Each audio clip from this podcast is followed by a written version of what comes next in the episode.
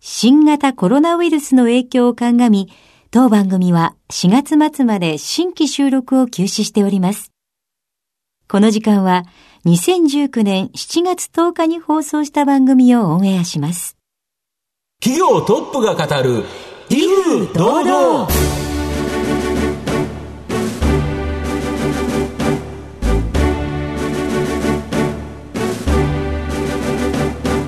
毎度相場の福の神こと藤本信之です。アシスタントの飯村美希です。この番組は巷で話題の気になる企業トップをお招きして番組の指揮者的役割である財産ネット企業調査部長藤本信之さんが独特のタクトさばきでゲストの人となりを楽しく美しく奏でて紹介していく企業情報番組です。今日もまたユニークな社長。はい。なんでこの番組結構変わった方がこんなに続くのかなと、うん、社長さんにまでなるという方ですから、うん、やっぱ独特の背景がそうですね、あるんじゃなかろうかと思います、はい、あのリラックスした雰囲気で自らお話ししていただけるっていうのは貴重ですよね。そうですね、はい、はい、今日も楽しんでいただきたいなと思います。今回も素敵なゲストをお招きしてお送りしますのでどうぞ最後まで楽しんでください。この番組は情報システムの課題をサブスクリプションサービスで解決するパシフィックネットの提供財産ネットの制作協力でお送りします。企業トップが語る威風堂々。それでは本日のゲストをご紹介します。証券コード9424東証一部上場日本通信株式会社代表取締役社長福田直久さんです。福田さん、今日もよろしくお願いします。よろしくお願いします。えー、紹介させていただきます。日本通信株式会社は、東京都港区虎ノ門日本社がある仮想移動体通信事業者 MVNO の先駆企業です。えー、それでは、福田さん、簡単に、御社は何をしている会社なのか教えてください。はいまあ、今 MVNO とご紹介いただきましたけど、はい、多分多くの方は格安 SIM というと聞いたことあるかもしれないですね。はい、あの格安 SIM を作った会社なんです。はい、で、今はそのネットワーク、ドコモのネットワーク、ソフトバンクネットワークをお借りして、サービスを作って皆さんに格安 SIM とかご提供すると、うん、で、そういったことと安全な通信をご提供するという、いわゆる通信サービスを行っている会社です。はい。ありがとうございます。ではですね、え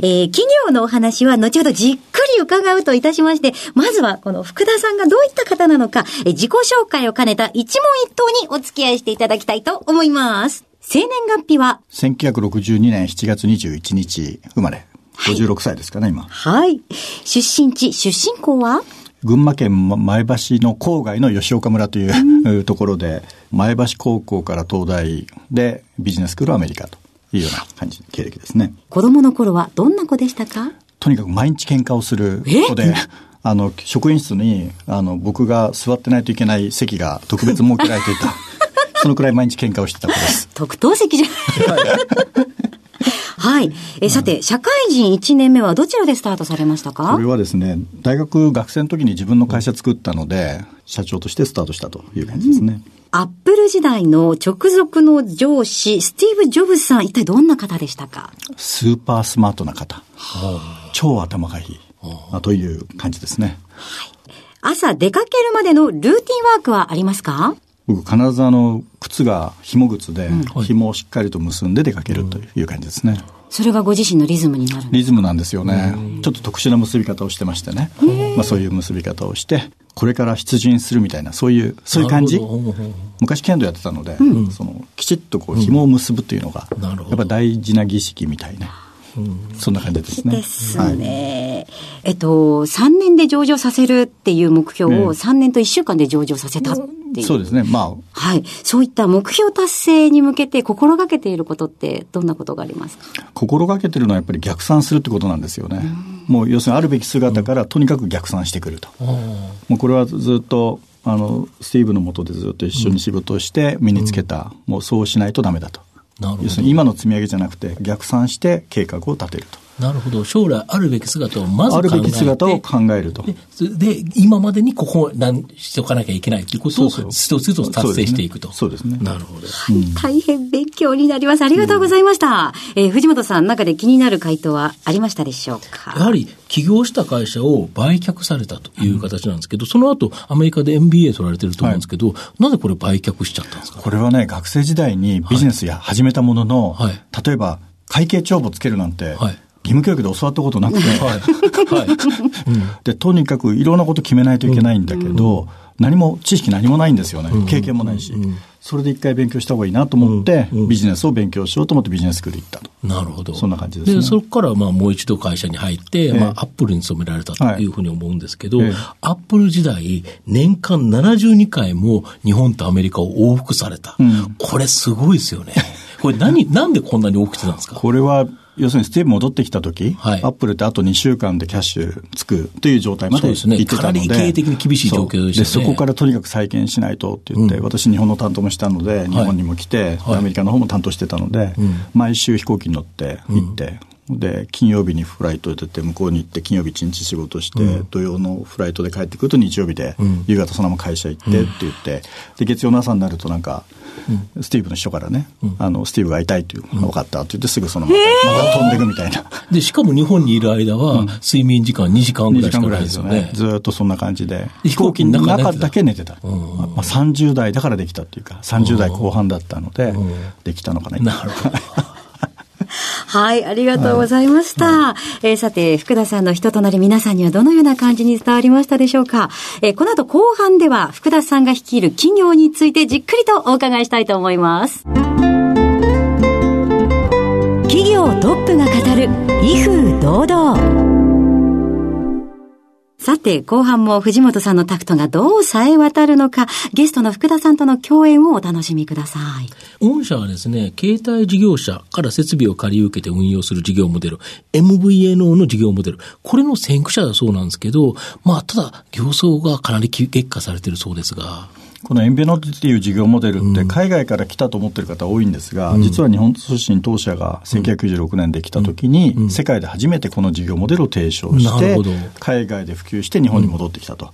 で、私ともそれを作ってきたわけですが、日本で当然当社1社だったんですね。ところが今は1003社。あ、そんなあるんですか ?1003 社あるんです。格安 SIM 事業者1003社。でも千何百万人が使ってるという意味では、一つの産業が生まれたんですよね。そうですよね。はい。ただし、それは私とも一社でやってっても広がらないから、誰でも参入できるようにしたんです。で、参入障壁空気設計をしたので、みんなが入ってきてると。まあ結果としてはよく言われるレッドオーシャンというか、もう過当競争の典型的な市場になってるので、まあそれはそれで、えー、当社にとって良かったのか悪かったのかみたいなことを言われることもありますが、でもやっぱり産業を作らないと、その上で浮かんでいくことできないんですよね。でなんで正解だったと信じてますけれども。なるほど。で、え Fin Tech Platform over SIM。これがですね、まあ、今後の御社を不死鳥のごとくですね、蘇らせる可能性あるというふうにおっしゃってるんですが、まずこのエフポスって何ですか？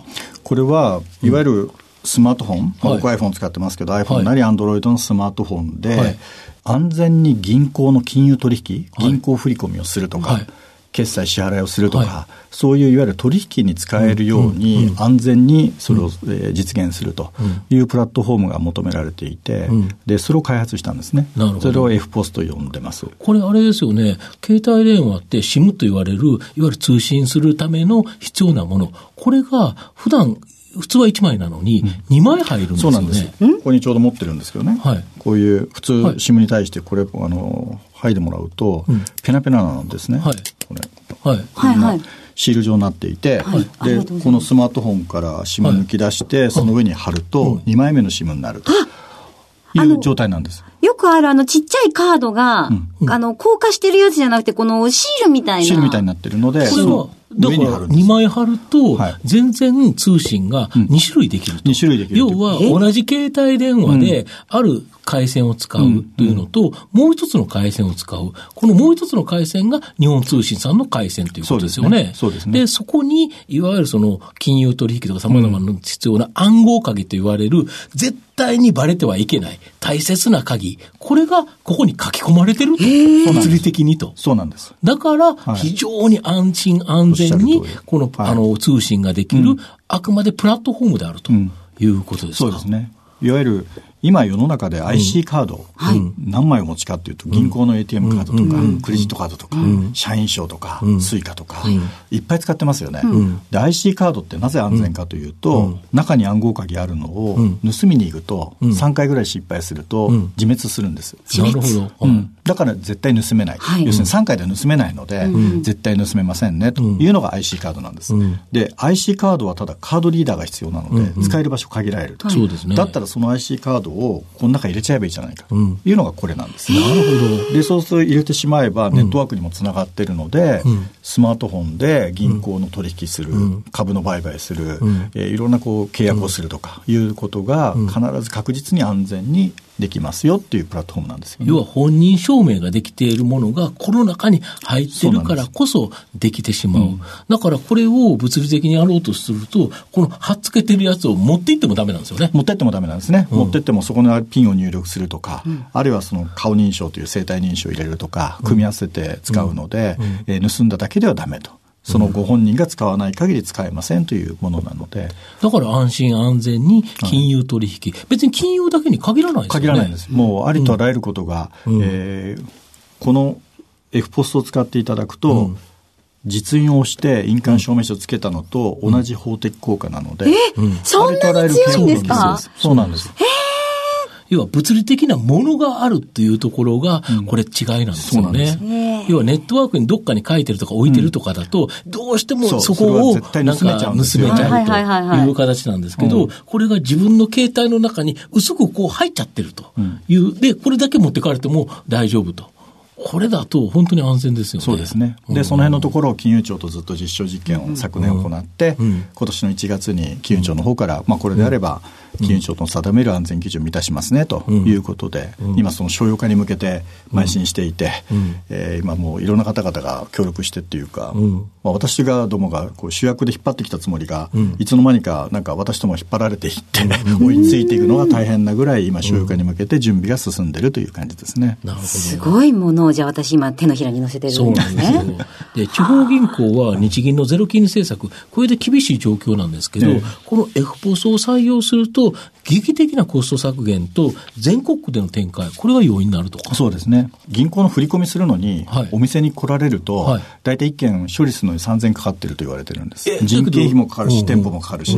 だけどそれよりも ATM、さらにインターネットで使って、あのやっていただければ、すごいコスト削減になりますね。なるほど。いうことと、地方銀行さんがこの F ポスを使う始めた瞬間、うん、全国区になるんですよね。全国どこからでも、口座開設もこれだけで、別に実演をしているのと同じなので、口座開設もできるし、できる店舗なくても銀行。要は地銀がいきなりネットバンクになると。いう形で、しかも、なんか個人だとまだネットバンクできても、法人できっちりやろうとすると、今ダメなんですよね。そうですね。だからこういうような F ポスのような、本当にセキュアな、あの、守られたところが必要と。このプラットフォームを日本通信さんが提供できると。組む場合はやっぱり地方銀行さんとか様々な金融機関と組んで、まあこれを提供していくということですか？そうですね、今はとにかくあの銀行の中でまずは使っていただくと、うん、今やはり、えー、フィンテックというか、うん、いわゆる銀行のコスト削減、うん、あるいはお客様にとって利便の高い金融サービスをという意味では、まずは銀行のところ、ただ銀行だけではなくて、いろんな使い方があるので、うん、えー、まあ、そういったところに広げていくという、まあ、いろんなご相談いただいているので、ここは大きな成長可能性あると。そうですね、非常に大きい、ね、社の成長を引っ張るものって、何でしょうか？このやっぱり F ポスが、まあ、一つの柱ですけれど、うん、やはり安全な通信、うん、私ずっと前職でね、ね、インターネットを広げることをやっちゃったんですよね。ある程度貢献をしましたと、はいはい、だから情報検索にはいいんだけど、うん、取引するとなった瞬間、うん、インターネットはやはり安全性は弱いんです。で、なのでこういう安全なプラットフォームを作りたいと。いうのを今、まあ、実現しようとしているので、うん、まあ、こういう安全な通信を提供するっていうのは、すごく重要な社会的な意義があると思ってるんですね。なるほど。発想の転換ですよね。ネットワークで何とかしようとすることではなくて、やはり物理的なもの、うん、これを入れるっていうことで、なんか、これすごいですよね。そうですね。うんえ番組も終盤に差し掛かってきましたが、最後にですね、毎回、あの、お越しいただきましたゲストに、四字熟語をお伺いしているんですが、うん、その前に、なんか福田さんがどうしても伝えたいですね、言葉があると。英語なんですけど。僕はね、うん、やっぱり、think different というメッセージ。はい、これはアップルが実は広告でも使ってたメッセージなんだけど、ね、スティーブが戻ってきて、うん、アップル再建するときに、いろいろ考えて、これだって言ったのが think different なんです。で、think という行為をずっと繰り返してやっていくと、今、こうあるべきと。当時で言うとパソコンの事業はこうあるべき、製品こうあるべき。でも今世の中見ると、現実と合ってないなと、うん、じゃあどっちが正しいのって言ったら、やっぱり考えたことが正しいはずで、現実おかしいと、うん、だったら現実を変えようということなんですよね。だから、think の100乗、うん、200乗？がイコールディファレントだっていうのが。考えて考えて考え抜くことが世の中を変えていく、変わったことだということですか？っていうのは、これもアップルのずっとスピリットとして、これスティーブ自体のスピリットだと思うんだけど、日本通信でも同じ、同じ姿勢でやってるつもりなんです。はい。いや、こう考えられる方が、こう世界を変えていくんだなっていうのが思いました。いいお言葉を教えていただきました。えー、さて、改めてですが、あなたの心に残る四字熟語、教えていただきたいんですかやっぱりそれで言うと、一期一会という、うん、月並みですけどね、一期一会、これはまたなぜでしょう？これはね、まあ、僕、剣道やってたからかもしれないですけど、一、回一回こう、向き合って立ち会いをしたときに、やはりそこで、やっぱり全力で戦うと、集中して全力で戦う、でそのためにはやっぱりすごく準備も必要だし、でそれってやっぱりパーフェクトなエグゼキューションという、すぐ英語になっちゃって申し訳ないんだけど、実行することをきちっとやるということが、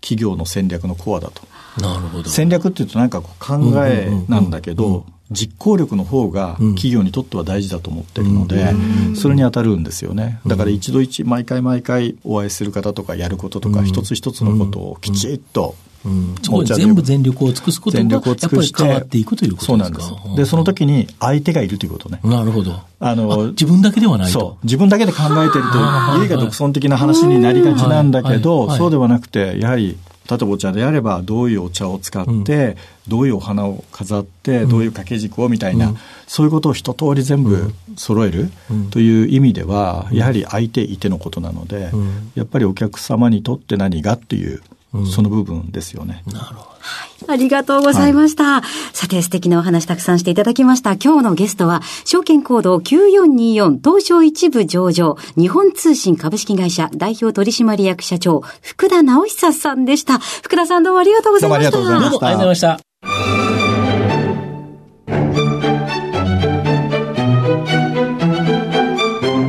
企業トップが語る、威風堂々。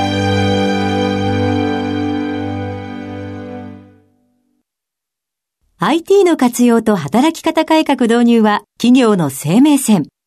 東証2部証券コード3021パシフィックネットはノート PC、SIM の調達からコミュニケーションツールの設定まで企業のテレワーク導入をサブスクリプション型サービスでサポートする信頼のパートナーです。取引実績1万社を超える IT サービス企業東証2部証券コード3021パシフィックネットにご注目ください。企業トップが語る威風堂々。今日のゲストは、日本通信株式会社代表取締役社長、福田直久さんにお越しいただきました。いやー、面白かったですね、面白かったですね。めちゃめちゃモテそうですね。うん、人ってわかんないですね。はい、面白かったです。それでは、ここまでのお相手は、藤本信之と、飯村美希でお送りしました。ほな、さいならこの番組は情報システムの課題をサブスクリプションサービスで解決するパシフィックネットの提供財産ネットの制作協力でお送りしました。